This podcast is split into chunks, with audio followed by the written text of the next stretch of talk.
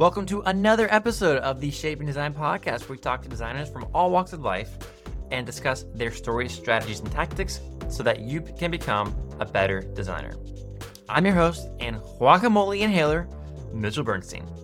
Today we had a very special guest, Matthieu Salvaggio, who's the founder and head of Blaze Type, a type foundry. And as a type enthusiast myself, I tried to skip some of the more common questions about typography, like what's the difference between a typeface and a font. But if you're new to this area of design, don't worry, you're still going to find this interesting.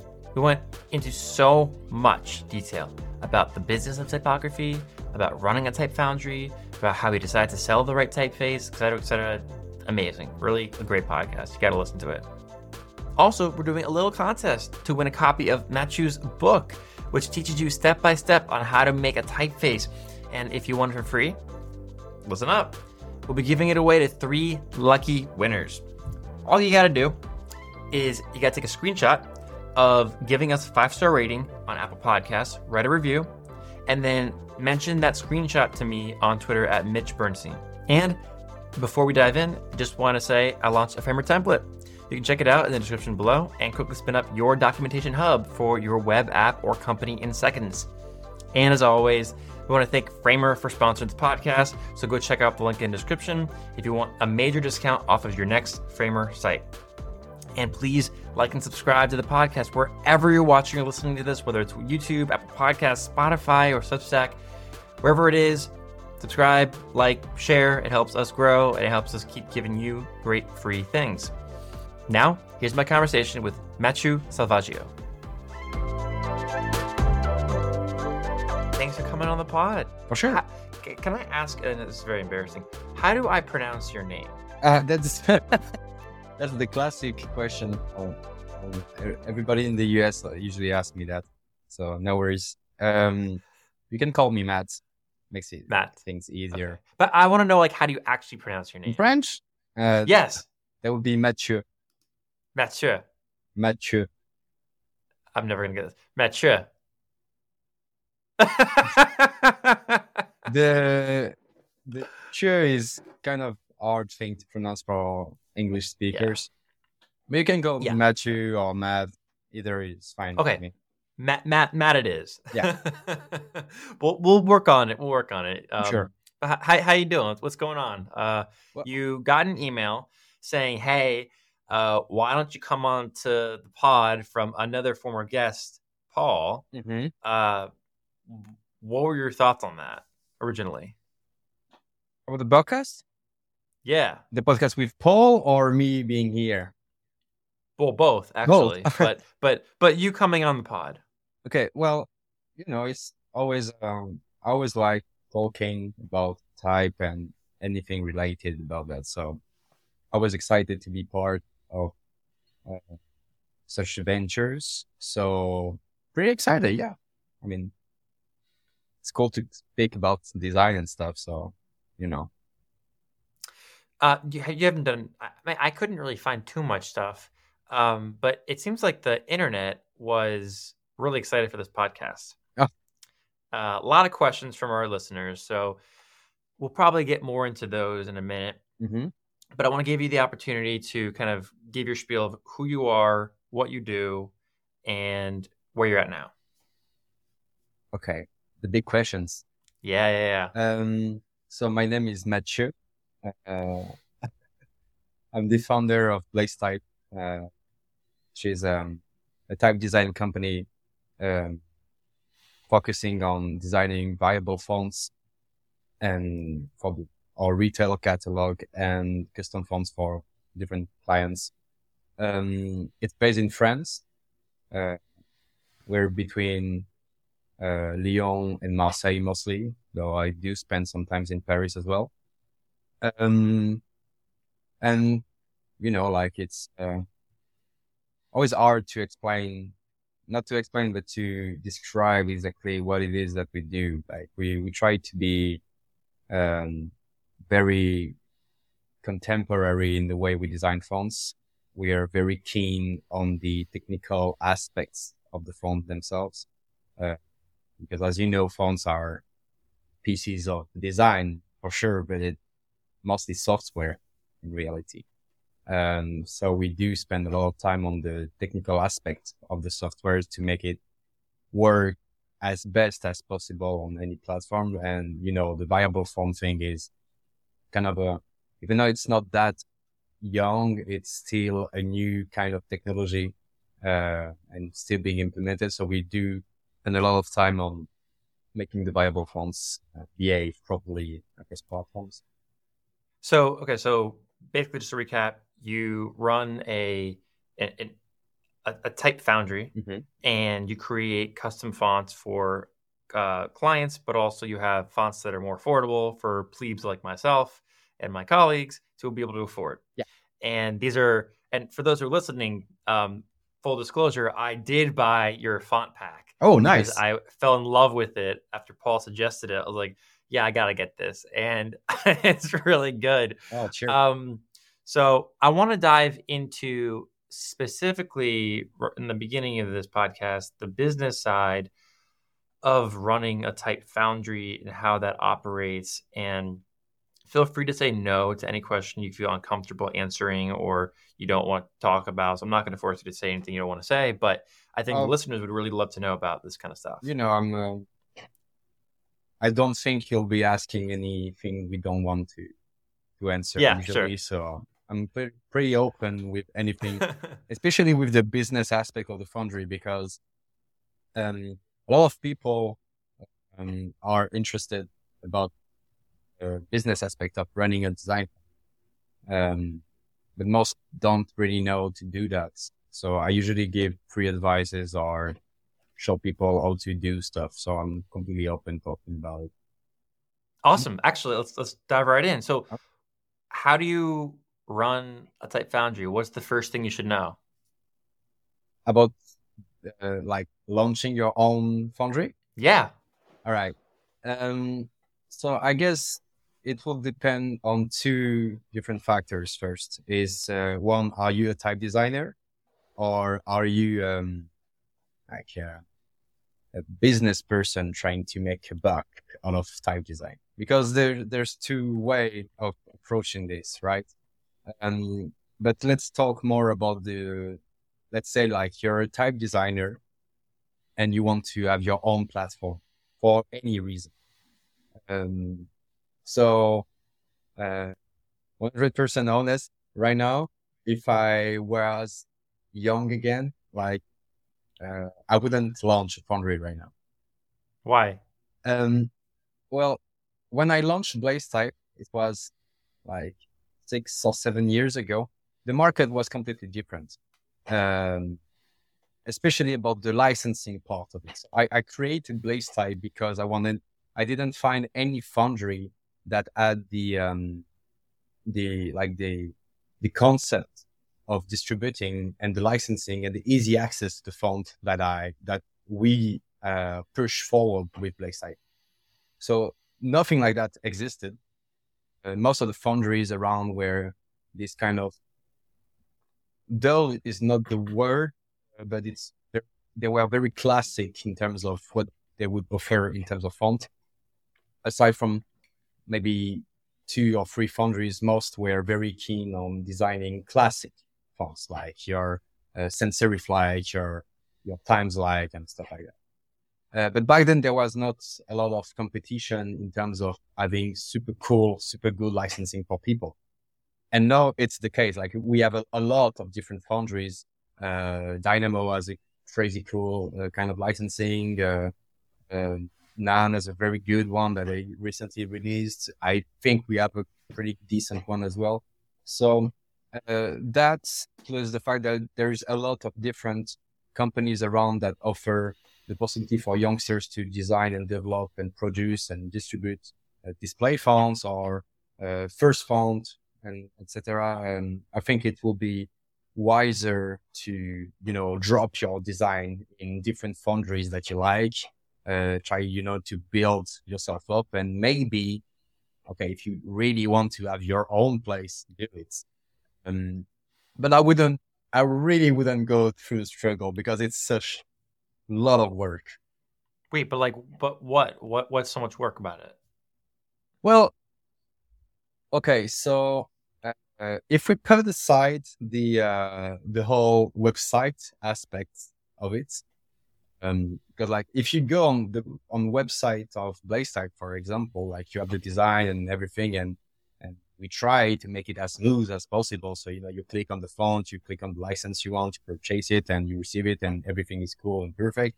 Um, but if you see the back office of it, it's super complex because you're dealing with uh, data, with personal data. So there's a lot of laws about that. And uh, you obviously have to work with lawyers for the licensing part of it.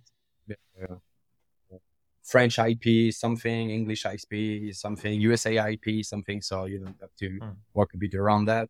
Uh, you're handling money, so obviously you have to do to be super good on the tax and the VAT and the distribution of that. And so, and that's just like the the boring stuff right? Um, you're not, you still have to, you know, promote the website, promote the work, find designers, hire them, produce, distribute. So there's a, like, it's, it's a lot of work. Uh, that plus, you know, designing your own stuff and making money until your company is making enough and, you know, have this kind of snowball thing going on. Well, it sounds a lot like like running just like a regular design agency uh, where you hire designers to create work for other people. Except this, you you're creating something that can be reproduced and sold to a lot of people, and that one thing actually might take a really long time to make.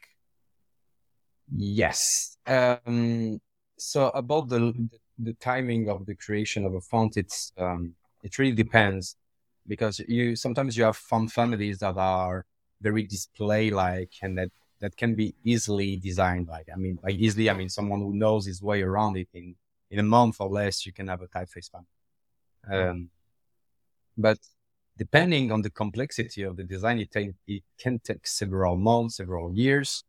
And uh, sometimes you see like even even us sometimes we release stuff and say like after four years of development it doesn't really mean that we spent four years on a daily basis working on the on the project.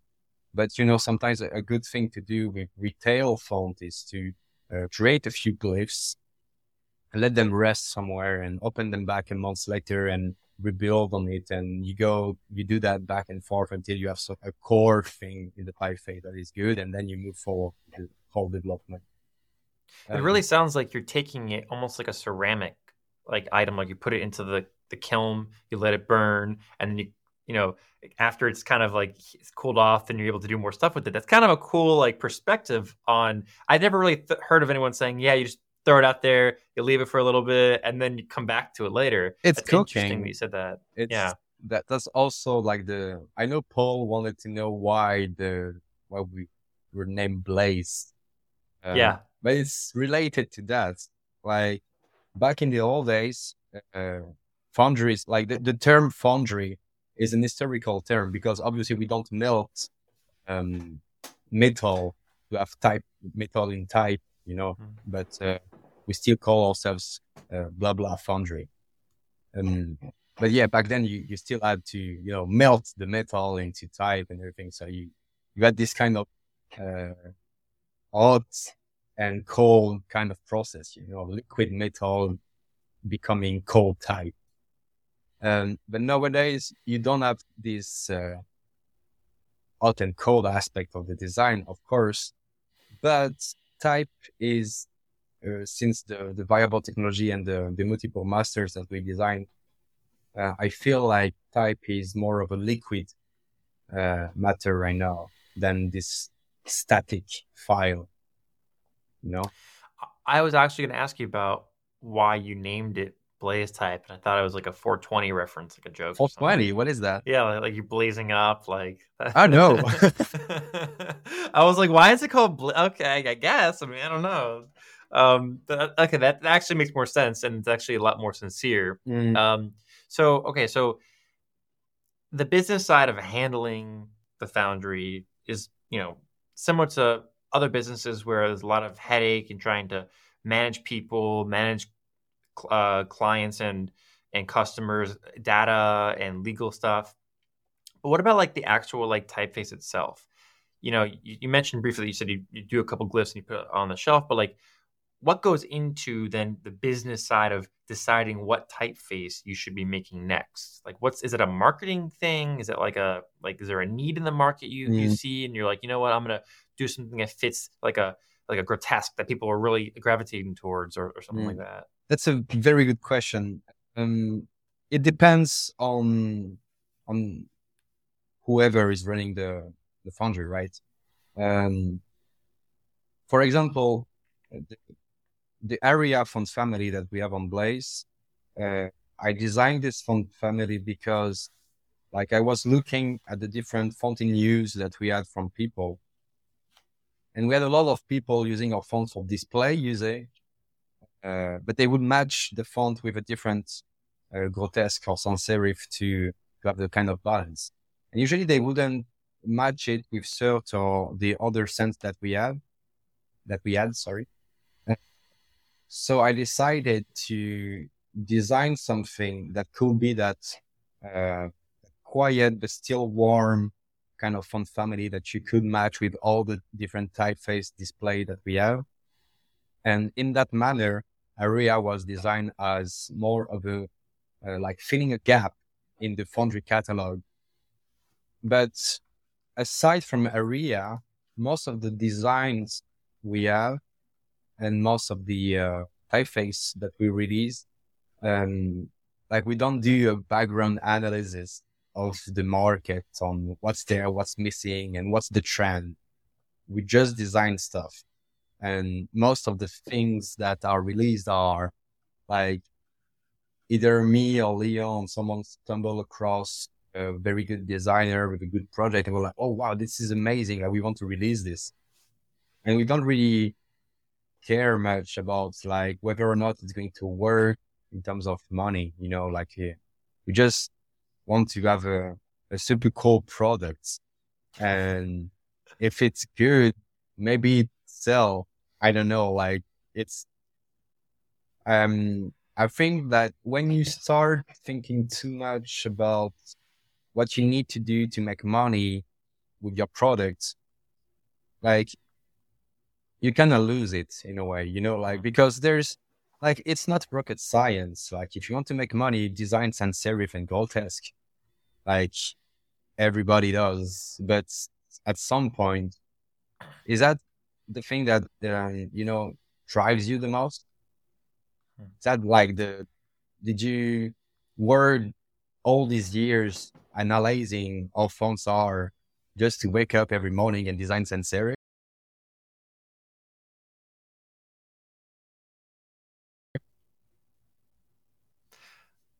Uh, so okay, so let me ask you this then. Which is your most popular typeface? So first, then you would have to explain to me what you mean by popular. Most bought. Most bought. Yeah, which one was most purchased? Um, I don't have the recent data, but I think Aria is definitely Aria. the the the the the one that is the most used. Um, but I think and, the most popular is APOC, for example. Really? Yeah. How, how would you define popularity then? Well, uh, I would define it by like what's in the. Uh, um, I don't. I, I, don't think I have the English word for that, but you know the the um, some to me something that is popular is something that I see often, right? Uh, because APOC, for example, uh, for a lot of years was very popular among uh, students, young designers, and designers were keen on using display fonts. Mm-hmm. Uh, so at some point, like I, I remember talking with uh, friends in the US, saying like we t- telling me that they see the font everywhere every day. Um, but it was behaving correctly in terms of sales but it's not the kind of licensing big tech companies are going to buy, right? You're not going right. to use APOC for an app, for example. Okay. So, I mean, I yeah, it, it would be rare for them to start to steer away and use a different typeface for a specific campaign because then it strays away from their brand and then become unrecognizable for that brand to use a special typeface for one instance, right? Well, I, I don't know. It depends on the brand, really. Like you, you know, you have some brands that are completely open to using different fonts on every campaign that they do and still maintain something coherent, I guess. Um, because you know it's like a one shot. Like we let's have a a, post, a, a poster for uh, our next event that is going to happen once a year or something like that. It's not a big deal to change your font and stuff like that. But what I mean is you have uh, what I call system font, which are the fonts that a company is going to use on a daily basis. Uh, them, their users, uh, their employees, their, their colleagues, whatever. And for the day to day needs, um, it's kind of hard to work with super expressive display fonts because not everyone is a designer and not everyone can easily go around using fonts like that. I think uh, that's also why um, big companies tend to go with the safest option, which is usually, you know, a, a, a cool, by cool, I mean like well done, well designed family, like a quiet serif or a classic grotesque or neo grotesque. And because they're in the end, like we are all used to being to to use these fonts. Mm-hmm.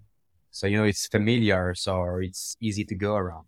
So when you're thinking about creating a new typeface, are you trying to then draw inspiration from things that you see and then go, hmm, I kind of like that. Let's do something similar to that. Or do you just have like, guys, I have a great idea for a new typeface. I just want to build it, see what happens, I'll throw it out there, see if people like it. Cause like I'm looking at uh, the first one you mentioned, uh, Aria, mm-hmm. and uh, that one has 88 styles behind it. Mm-hmm. I'm assuming that that's like the weights, right? Yeah. Um, and and and variations of that, and that's like a lot yeah. to begin with. Like let's let's be real. That's that's actually quite an investment to do, and so you really got to be committed to to doing that. And I guess now that typeface has become very versatile, um, whereas APOC has 26 styles to it. And although it's probably what you said the most popular one, or at least most recently popular one, it's not as versatile in its its styling. So, so I, I guess like yeah, well, how, how, what do you think about that? So um, like you, you need to have the the full story also behind these two fonts like yeah yeah please you, share you see 20 st- 26 styles of APOC uh actually we updated the font family like a couple months ago and before that it was 12 style and when i released the font family in 2018 january it was three styles so it's not really about the number of styles per se. Uh, APOC at first, there was APOC Revelations, APOC Dark, and Italic, and that was about it. And it did a massive hit in any case. Um, Aria is a completely different story because when I started working on the font family, I worked on the master, the regular master. And you know, I was happy with the with the whole thing, and I decided like, okay, we need to expand this towards something uh, larger. Let's design the black master so we have an interpolation and have different styles there. Okay, do the same thing with something thinner. All right, and and you know, it's always a question, a back and forth question and answer. Like at some point, I I decided, okay, it would be interesting to have uh, extended glyphs as well because I personally love using them in text and display. So okay, let's have extended. And okay, the font family is behaving good, but what about people who want to use them in super tiny size? Like, okay, let's do an ink trap version then. And and the, the so for example, Aria is is very non-conventional in the way the weights are being done. Um, because there's 11 weights per category, so you have 11 weights on the classic normal, then the italic, then the extended, then the interest. That's why you have so many styles. Um, but it was desi- designed and decided this way because the idea of Aria is to represent uh, what variable is. You know, when you have a very a variable font, you can have something very linear in the way the weight will behave. You know, you can change that and have something that you know scales, but I really like this kind of super smooth growing from one way to the other. And the static files of Aria try to represent that. So that's why you have this very thin thing going on in the static. And so when you have all the styles together, you, you see this kind of waterfall of weight evolution. Um, so they were really designed, designed in different manner and for different purpose. Uh, sometimes we have, like, for example, a, a recent release that we have is uh, Surt Rounded. Uh, I thought it would be funny to have a, a rounded version of Surt. Uh, so Tim and Leon work on that. And um, and if you compare Surt Rounded to the classic Surt, there is a difference in the in the amount of styles. Surt Rounded has less styles than the um, than the classic Surt because the round version on some super thin uh, weights doesn't make any sense. It doesn't show. So we decided to remove them. Okay, so it's really contextual towards the typeface. Got it. Okay. Um, but you mentioned something really interesting is that you like went back to typefaces you were already released and you continued and added more to them. Oh yeah. So are these typefaces like living? Do they like breathe? Do they like, you know, they, they have like a life of their own? Like, of course, like you put it out to the world, five people buy it, but then you came back and you updated them. Why? Because it's fun. That's a good answer. That's fine. That's awesome. That's I, no, I, I mean I, it's uh, it, it's not only about fun, but you know, like it's you know, oh, um, you're a graphic designer or a like director, right? Sure. Yeah. Okay. So, do you sometimes look back at the work you did like a year or five years ago? I look back at the work I did yesterday. Okay. How do you feel about it? I hate everything I've done. so um, I don't have that. My feelings are not that strong toward the work we yeah. do, but you know, your eye evolves. It, it gets better. You're more keen to some details. Uh, you get better at your at your job if you're, you know, caring from it. And sometimes, like you design something and you're like, man, this is super good. I love it. Let's put it up there. And a week later, when I see it, I'm like, maybe we can improve this. Maybe we can improve that. Okay. So what I do is like, I make a list of things that we can improve. And something, sometimes we, we make shadow release, I call them. It's like we update things. We don't tell anyone. Like we don't promote it. We sell emails to the people who have bought it saying like, okay, we updated the font, like get the newest update because uh, all the update, like if, when you buy a font, you get all the future updates for free. And we update all the font families on a yearly basis. That's a lot of work. Oh, wow. Yeah. Um, and you have a lot of typefaces, so that's that's a lot of work. Yeah, we do have a lot now. Um, but you know, the the standard, the technical standards evolves as well. Like, um, you you have decisions coming up on some font families. You have new additions to Unicode. You have, you know, some things are changing in the software we use to design fonts. So, you know, we sometimes you just have to reopen the file, change a few things, and re and re uh, re-export the fonts. Um, but yeah, I mean, you since we want to have most of the font families we we share. Uh, as variables, we have to get back to some of them and, you know, make them better sometimes. And, you know, there's always the, the possibility of us of, uh, you know, missing something. It, like it's, uh, it's a lot of work. It's a lot of glyphs. It's a lot of uh, kerning and hinting and blah, blah, blah. So you, you, at some point you miss something and you realize that like a week or so later and you have to update it. It's rare. We try to, you know, make our investigation on everything that can be weird in the font family in the, in the way it behaves. But sometimes, you know, like mistakes happen. This is a weird question. What do you think about variable typefaces? Because if you're designing specifically so many styles and different weights for a typeface, wouldn't you just set it as a variable and say, go at it, have fun, y'all? First of all, actually, for those who are listening, maybe we should explain what a variable typeface is, yeah. or like the version of what a variable font is, and then go from there. Okay, so um, okay, it's the auto promo time. and there's a, a, a, whole chapter about variable fonts and what they are uh, in their core in the, the book we released on Learn Type. And I'll put that in the show notes for those who are listening. Awesome. Um, to make it simple, uh, the difference between a static file and a variable file. So when you purchase a font family, you have, let's say, Arial, and Arial is the name of the font family. And then you have different weights, Arial regular, bold, bold italic, etc. And all of these are static files that you can uh, install on their own. So you can install Arial regular, Arial bold, bold italic. Okay. A variable file is a single file that contains all the different styles of the font family. So for the example of Arial and 88 styles it has, you would have 88 styles in the variable font.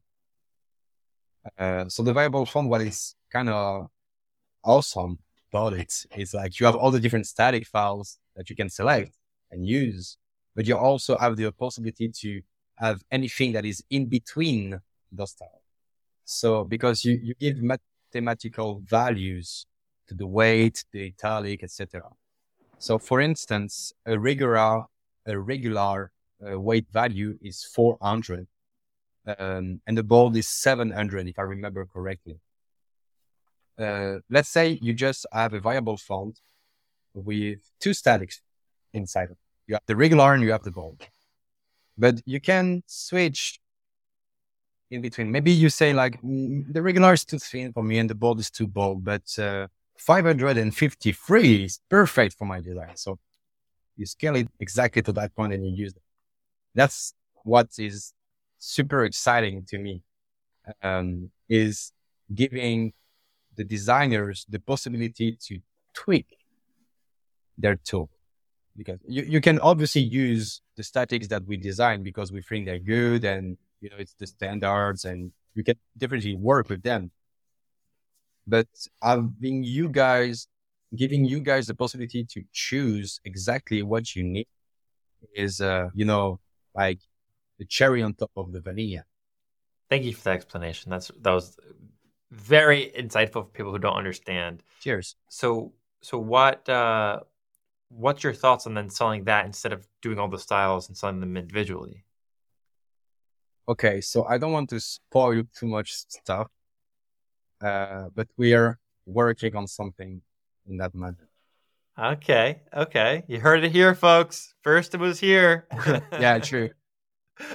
True. okay, cool, cool. Okay, then I'll move on from that. Um, yeah, so like I said, we talk a lot about the business, and, and that was actually originally asked from some of our our audience, uh, uh, previous guest of the pod. He actually asked another interesting question. Uh, where did you get the inspiration to create APOC?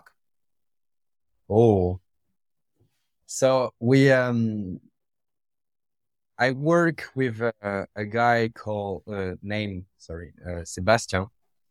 With uh, he, he, writes most of the uh, different articles that we have on Blaze Type, uh, and we've we've met years ago. And uh, back then, like about ten years ago, I don't know, we were talking with uh, another dude called Pierre, and and Pierre had shown me like this uh, like this iPhone taken photo of um, of a cover with a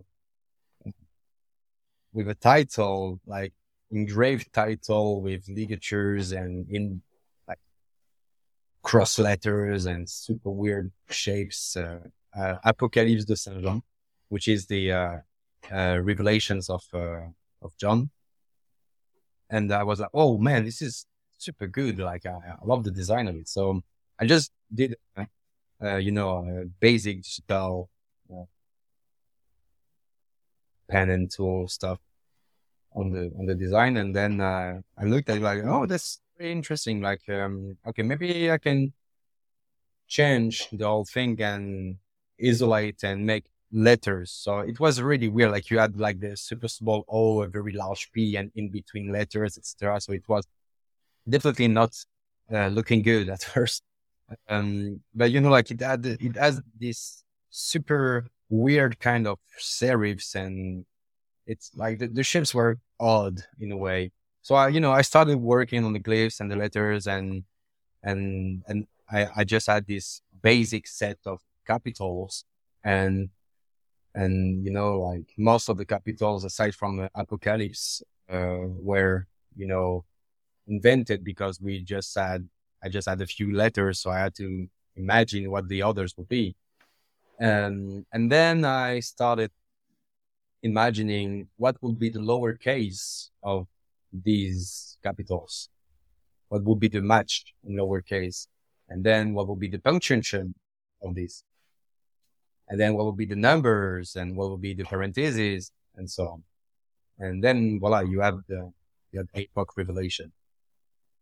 And, um, years later, I asked Sebastian to find because I, I, I lost this, uh, this piece of, of photo and I asked him like to, to find, to find it and to, and if he managed to have more information about it to, you know, write an article, do something about it. So, uh, he has worked on something, a large, very large piece of paper, uh, that explain the whole backstory. And this is super interesting because I designed the font family without any knowledge of this huge rabbit hole that was this just photo of, of, paper sheet. Like it's, I cannot tell more because the article is not online yet. We have to solve some, uh, uh, some issues, uh, before releasing it. Uh, but I will be sure to send you a link once it, when it's up. It should be up, I hope, by the end of January. Um, but the story is insane. Wow. It's, it's crazy. okay, cool. We're going to, we're to have to keep a tab on that and, and come back awesome. to that one. But that gets me to my next part of this podcast. How do you actually design a typeface? What do you start with? Uh, that's a good question. Um, so obviously there is uh, to each their own, and everyone has their own method, their their own way of doing stuff. Uh, but I will share you my way of working. Um, I do stretch some stuff on paper sometimes, but it's but most of the time I uh, I work directly on the computer. Um, so what I start to do, the first glyphs I always work on are very basic toward what you learn when you want to do typeface design always start with either a lowercase n or a lowercase o, uh, move to a capital H, capital O. And these four glyphs. Yeah, okay. Yeah, these four glyphs give you all the informations that you need in terms of width of the letters, in terms of mm. stem thickness in the vertical or the horizontal uh, stems, gives you all the information you need in terms of contrast, in terms of of the of the eight of the different uh, lowercase or the eight of the uh, the capitals, uh, the relationship between the capitals and the lowercase in terms of size. It gives you all the information that you need in terms of tension, because all the the letters of the alphabet are derivative of these in a way. Uh, for example, if you have your capital H, let's say, So you know you have your vertical stems and you have your horizontal stem, right? Uh, if you have those, then you can easily design a, a capital E. You know, and if you have that, you can design your F. The F is not, but the F is not like just removing these parts. It's like you have to, you know, to put this one below, change a few, a few sizes. For those who are, are not listening or who are only listening and not watching, uh, he's using his hands to yeah. describe the different letters. So it might be confusing for people who are listening, but but keep going. I'm, I'll, I'll add notes to the to the pod. Um, then you can like, and you know, it's like a, a designing type is like a puzzle game. Like you know, like if you have this piece and this piece, then you can find this one, and if you have this one plus this one, you can find this one, and you know, it like it's. Uh, it's an ongoing process. Like, uh, but I really like to think of it as a discussion. Like, um, if my C and my O are this way, and my H and my L and my E are this way, what should be my B? And if I my B, what should be the P? And always the R related to that. And you know, like it's um, and it's like uh, you know back in uh, questions and answers to all the different shapes and it's kind of funny when you hear type designers looking at the font and discussing because you know sometimes like it it's it's not only uh, about like it does this make sense it's um it's more like uh, do you think it's uh, a good answer to uh, to the whole discussion you know um but yeah yeah like you have your your core glyphs that you want to design first and once they are done, you know, like you have the basic round that you need to design the whole font family. And what's awesome is at some point when you're a bit experienced with uh, with this uh, with this work, just looking at, at a few glyphs, you can already picture the whole thing, you know.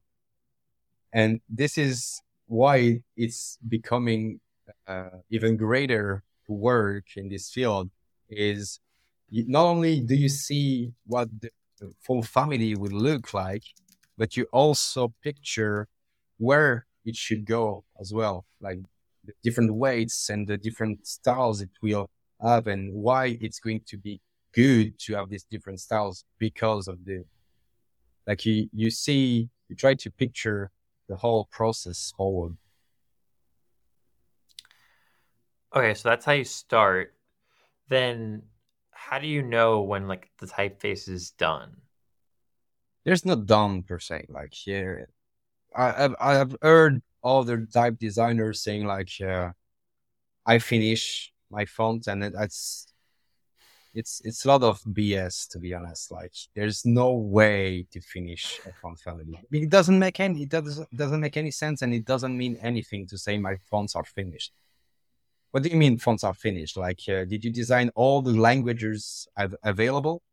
Even those that are not in the Unicode format that people have to, you know, copy and paste the glyphs inside their design to make a sentence? Did you design all kind of weights and static and like I, I, know that Google fonts they have this project. I think it's it's Noto, the Noto font family. I think that they try to aim to have as many languages as possible within the whole font family. It's an amazing project, but it's it's virtually not possible to do that.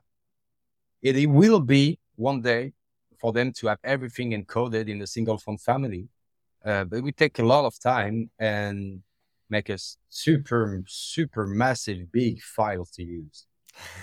and I wouldn't recommend. It doesn't make any sense, you know like having having everything in a single file, like it's going to make your uh, your actual computer crash or slow down. I don't know. I've not tried it, but um, like yeah, it doesn't make sense. There's always room for for improvement. Kerning is never perfect. It, there's always uh, something that you can improve. Um, but you know, like we try to aim for something that is uh, perfect and that is obviously not possible to do. But it's you know, it's like a like in life, like you aim for happiness, constant happiness, and sometimes you you know it's not here, but you you know you, you do your best to aim for that. That's a really interesting way of looking at it. Never thought of it that way. because like all we see is like the typeface that we get to use as a font file, Mhm. and then we just go about our day. Okay, we, we published our poster design, we published our website. I guess also it's it's very similar to product design where you're designing something, but there's always a new need. There's always a, a need to grow. There's always a a problem that that you know the, the the user doesn't know how to do something, so we got to make it easier for them that way. But then you break something else, so you got to go back and fix that thing. Mhm. So it's kind of like this balancing act, uh, like you said, but with like like same thing for happiness. You're always trying to seek happiness, and you know you're never going to be 100 percent happy all the time. But it's it's not about the destination; it's about the journey. Exactly. right? Exactly. And you know, it's uh, it's a it's a very subjective thing, uh, or or business. It's uh, for example, when I I design stuff, I always like to have font uh, tight. The space in between, I like it tight in the font. Same. Um, but this, this is uh, complete heresy in uh, in terms of designing font. Like you need to have something that breathes, you know, like you need to have this white space all around the letter so they breathe in, breathe out. Um, but and but aiming for this kind of font family uh, forces all designers that want to use the font in a display manner to use either optical um, metrics in InDesign or kern things on their own.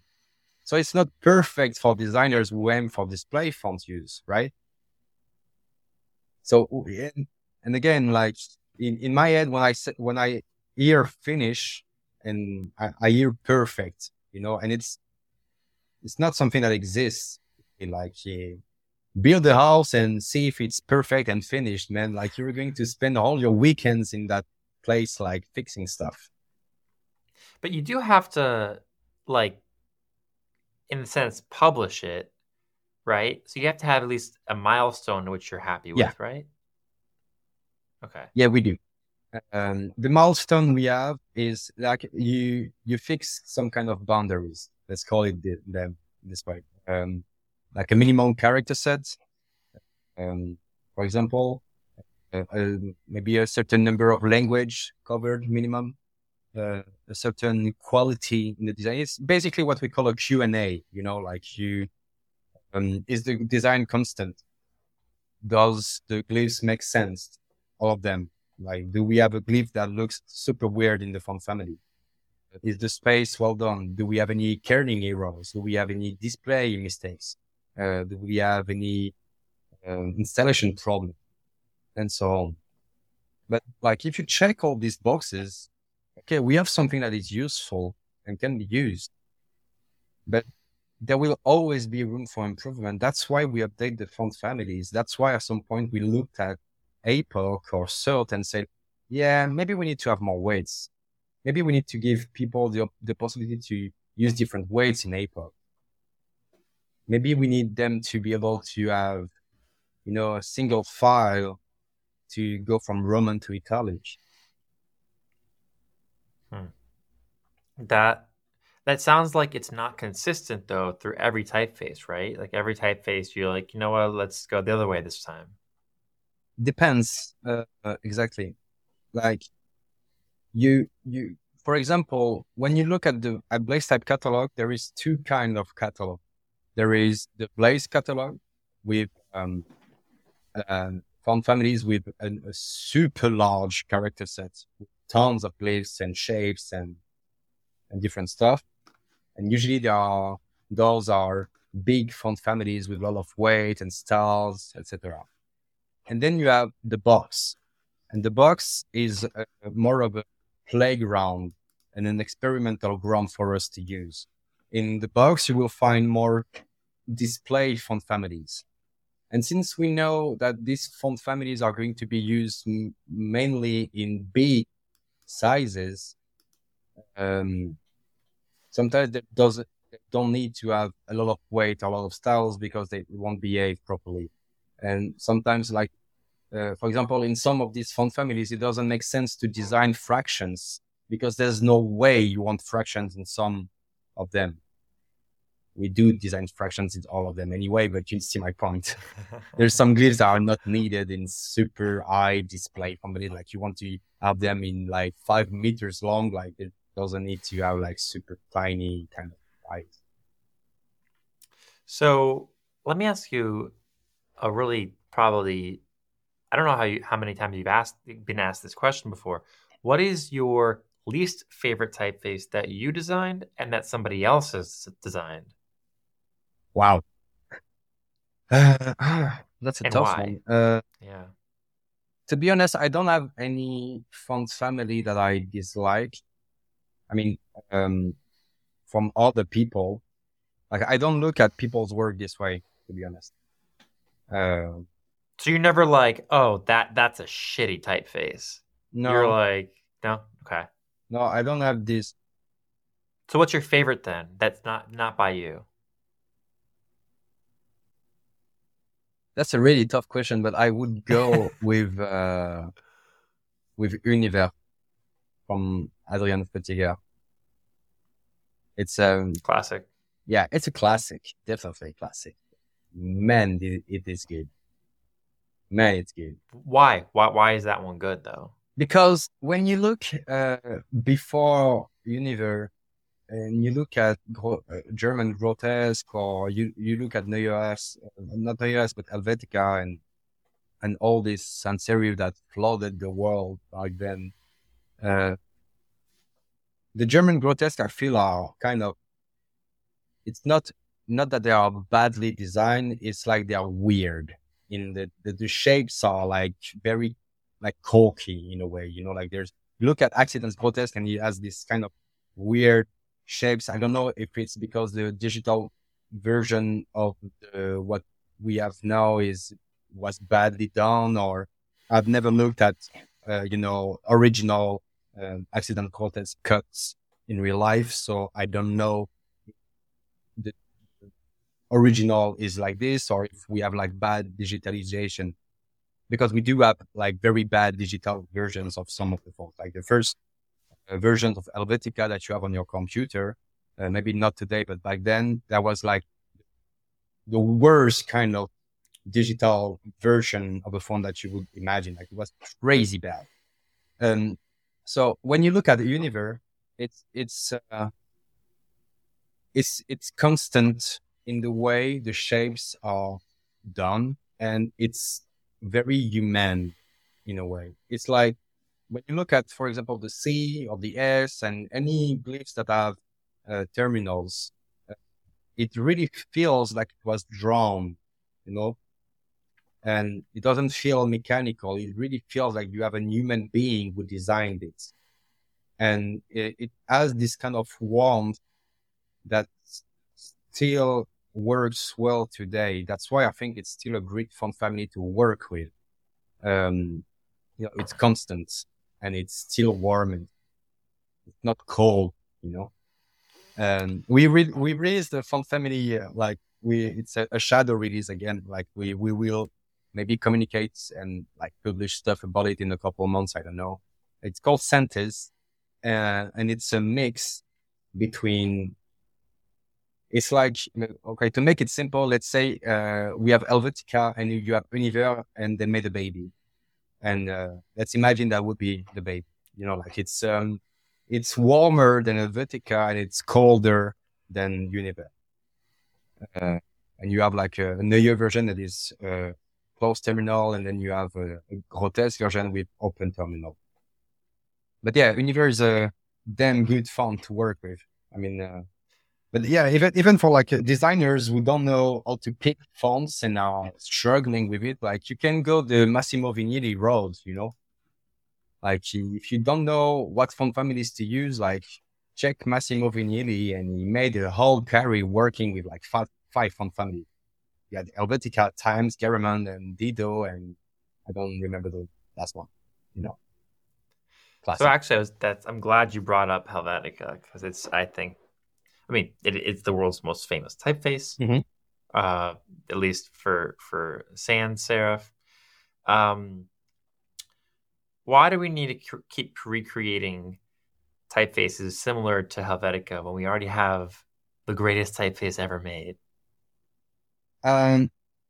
Okay, so and that's that's a joke. I'm not I'm not saying it's that good, but it, it's there is something. no, but I mean, it that, it's like, the- people- it's a yeah. very interesting argument to to speak about uh, uh, whether or not this is the greatest font of all time, because you you already have to put up some some things to measure this. Like, uh, is it because uh, like what makes a font great? Is it the uses? Is it the quality of the design? Is it because it's uh, it's it made hundreds and millions of dollars? I don't know. Like, uh, what what are the metrics to measure what makes something good? Um, so, okay, to answer your question, I will ask you a, a question. Okay. Um, Do we need more clothes? Do we need more clothing? Um, well, if you ask the designer, they're going to say, I just need black clothing. So for that's a bad question to ask me, but for other people, I think that in personally, I take your side of the argument where um, there's always an opportunity to show a personality and show a different point of view in what you wear. You communicate to other people who you are by what you wear. They say, you know, you can't judge a book by its cover, but you absolutely can, Oh, you, and oh yeah, do. definitely. We all do it. Yeah. It's it's biologically programmed into us. It's not nice to say that, but that's the truth. And Definitely. I think personally, if I was to answer the question, I'd say, yeah, of course we need more clothing. We need new designs. We some maybe we bring back the older designs, but like you know, we want to we want to at least have It's a mixture of oppor- options. Yeah. So my cat is attacking me because I haven't fed her yet. Yeah. Come on, I'll be back. Um, so uh, I like the, the analogy that you made that you you express yourself through clothing, because in the end it's pretty much the same thing with fonts. You know, a company like I, I am. Uh, some times ago, I did an introduction for Slanted, and uh, uh, I don't remember exactly what this is that uh, I wrote, but there was an analogy with, with like, you know, a brand, the logo of a brand is like the, their suit, for example, the way what they wear, but the font is the, the tone of their voice. And it's super important when you meet someone like the tone of the voice makes, you know, like it's a big deal. And aside from the, from the expression itself, you know, like maybe we don't need more fonts because we could definitely be working with whatever is already existing because there's already a lot of different things to work with. But it would maybe erase a whole generation of designers are capable of creating new amazing stuff and suppress their voices as well. You know, I look a lot like we we launched the box especially to promote and distribute the work of young designers from all around the world uh, because it's uh, like i remember like I, I remember having being 20 and you know uh, it's always odd when you get out of the studies to uh, you know to to find your first your first uh, your first deal yeah the first release and everything. So we try to help the help youngsters uh, releasing their first work and you know have this in their their background. Um but the uh what what i mean is like uh check the box and see some of the display fonts there i mean some of the designers that are on the box are in their 20s and they are crazy crazy good at their work and they come up with design like this that I would have never ever considered. Like it's it's insane how good they are at imagining some shapes. Even for sense. Like if you see Dudler, it's like this weird reinterpretation of avant-garde Gothic. But it's it's insane. The shapes, the way it's designed, the, the angle and everything. It's like I look at it and I'm like I'm amazed at the designer behind it. Like, how, did you come up with that? You know. So yeah, we need more fonts. Like we need more people to to try type design and and work their way around it. That's that's also why we released the book to teach people how to design fonts, and that's why we priced it as cheap as possible. It's because like design studies are super expensive, especially the type design one, and there's not a lot of schools teaching that. There's few resources online. Most of the classes that teach you the workshop and everything are super expensive. So, mm-hmm. you know, I think like having a decent book and, and some time to, to study is actually what all you need. And especially the motivation to practice. Yeah, definitely. You need to do that every yeah. day. yeah. I wish I had time. I my my final project in school was to create a typeface. Oh. I asked my professor, and I worked with him on on creating a typeface together. And uh, I never finished it. It was just the exploratory nature of like figuring out how to actually do it, going from pencil and paper to digital, and it, it's it's incredibly fascinating. And I really do wish I finished it. And maybe one day I'll I'll go back and I'll I'll make one. But uh, right now I'm more in the product world and trying to do all that kind of stuff. So um, it's a it's, right now it's a dream of mine, but uh, I'll I'll get to it one day. So I have one last question because I know we have mm-hmm. to wrap up soon. The entire podcast, every episode I ask this. The entire podcast is about how you're shaping the world of design. I'd like to ask you, how has the world of design shaped you? Uh, I think it, it made me more humble in a way. Showed me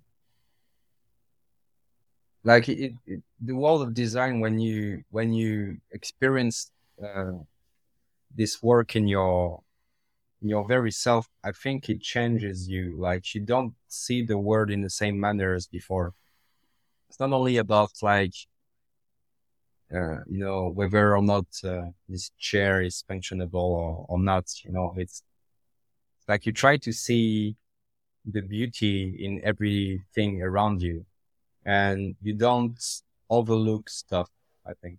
So that's, that's what I try to do now is I try to not overlook things that I used to not, not care much about when I was younger.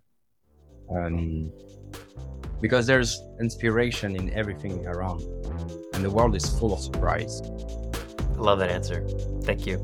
Appreciate it. Thank you for coming on the pod. This was an oh, amazing sure. podcast. I love getting into detail. We'll have to do part two of like a super advanced, like detailed. How do you draw an O or something like that? But sure, um, this time I'll share my screen. No worries. Oh, yeah, absolutely. That'd be awesome we can definitely right, do really that. We, we can talk about that later. If you have some people that would be interested in it, we can definitely all do something like that in later months for sure. Perfect. All right. Appreciate it. Thank you. My pleasure.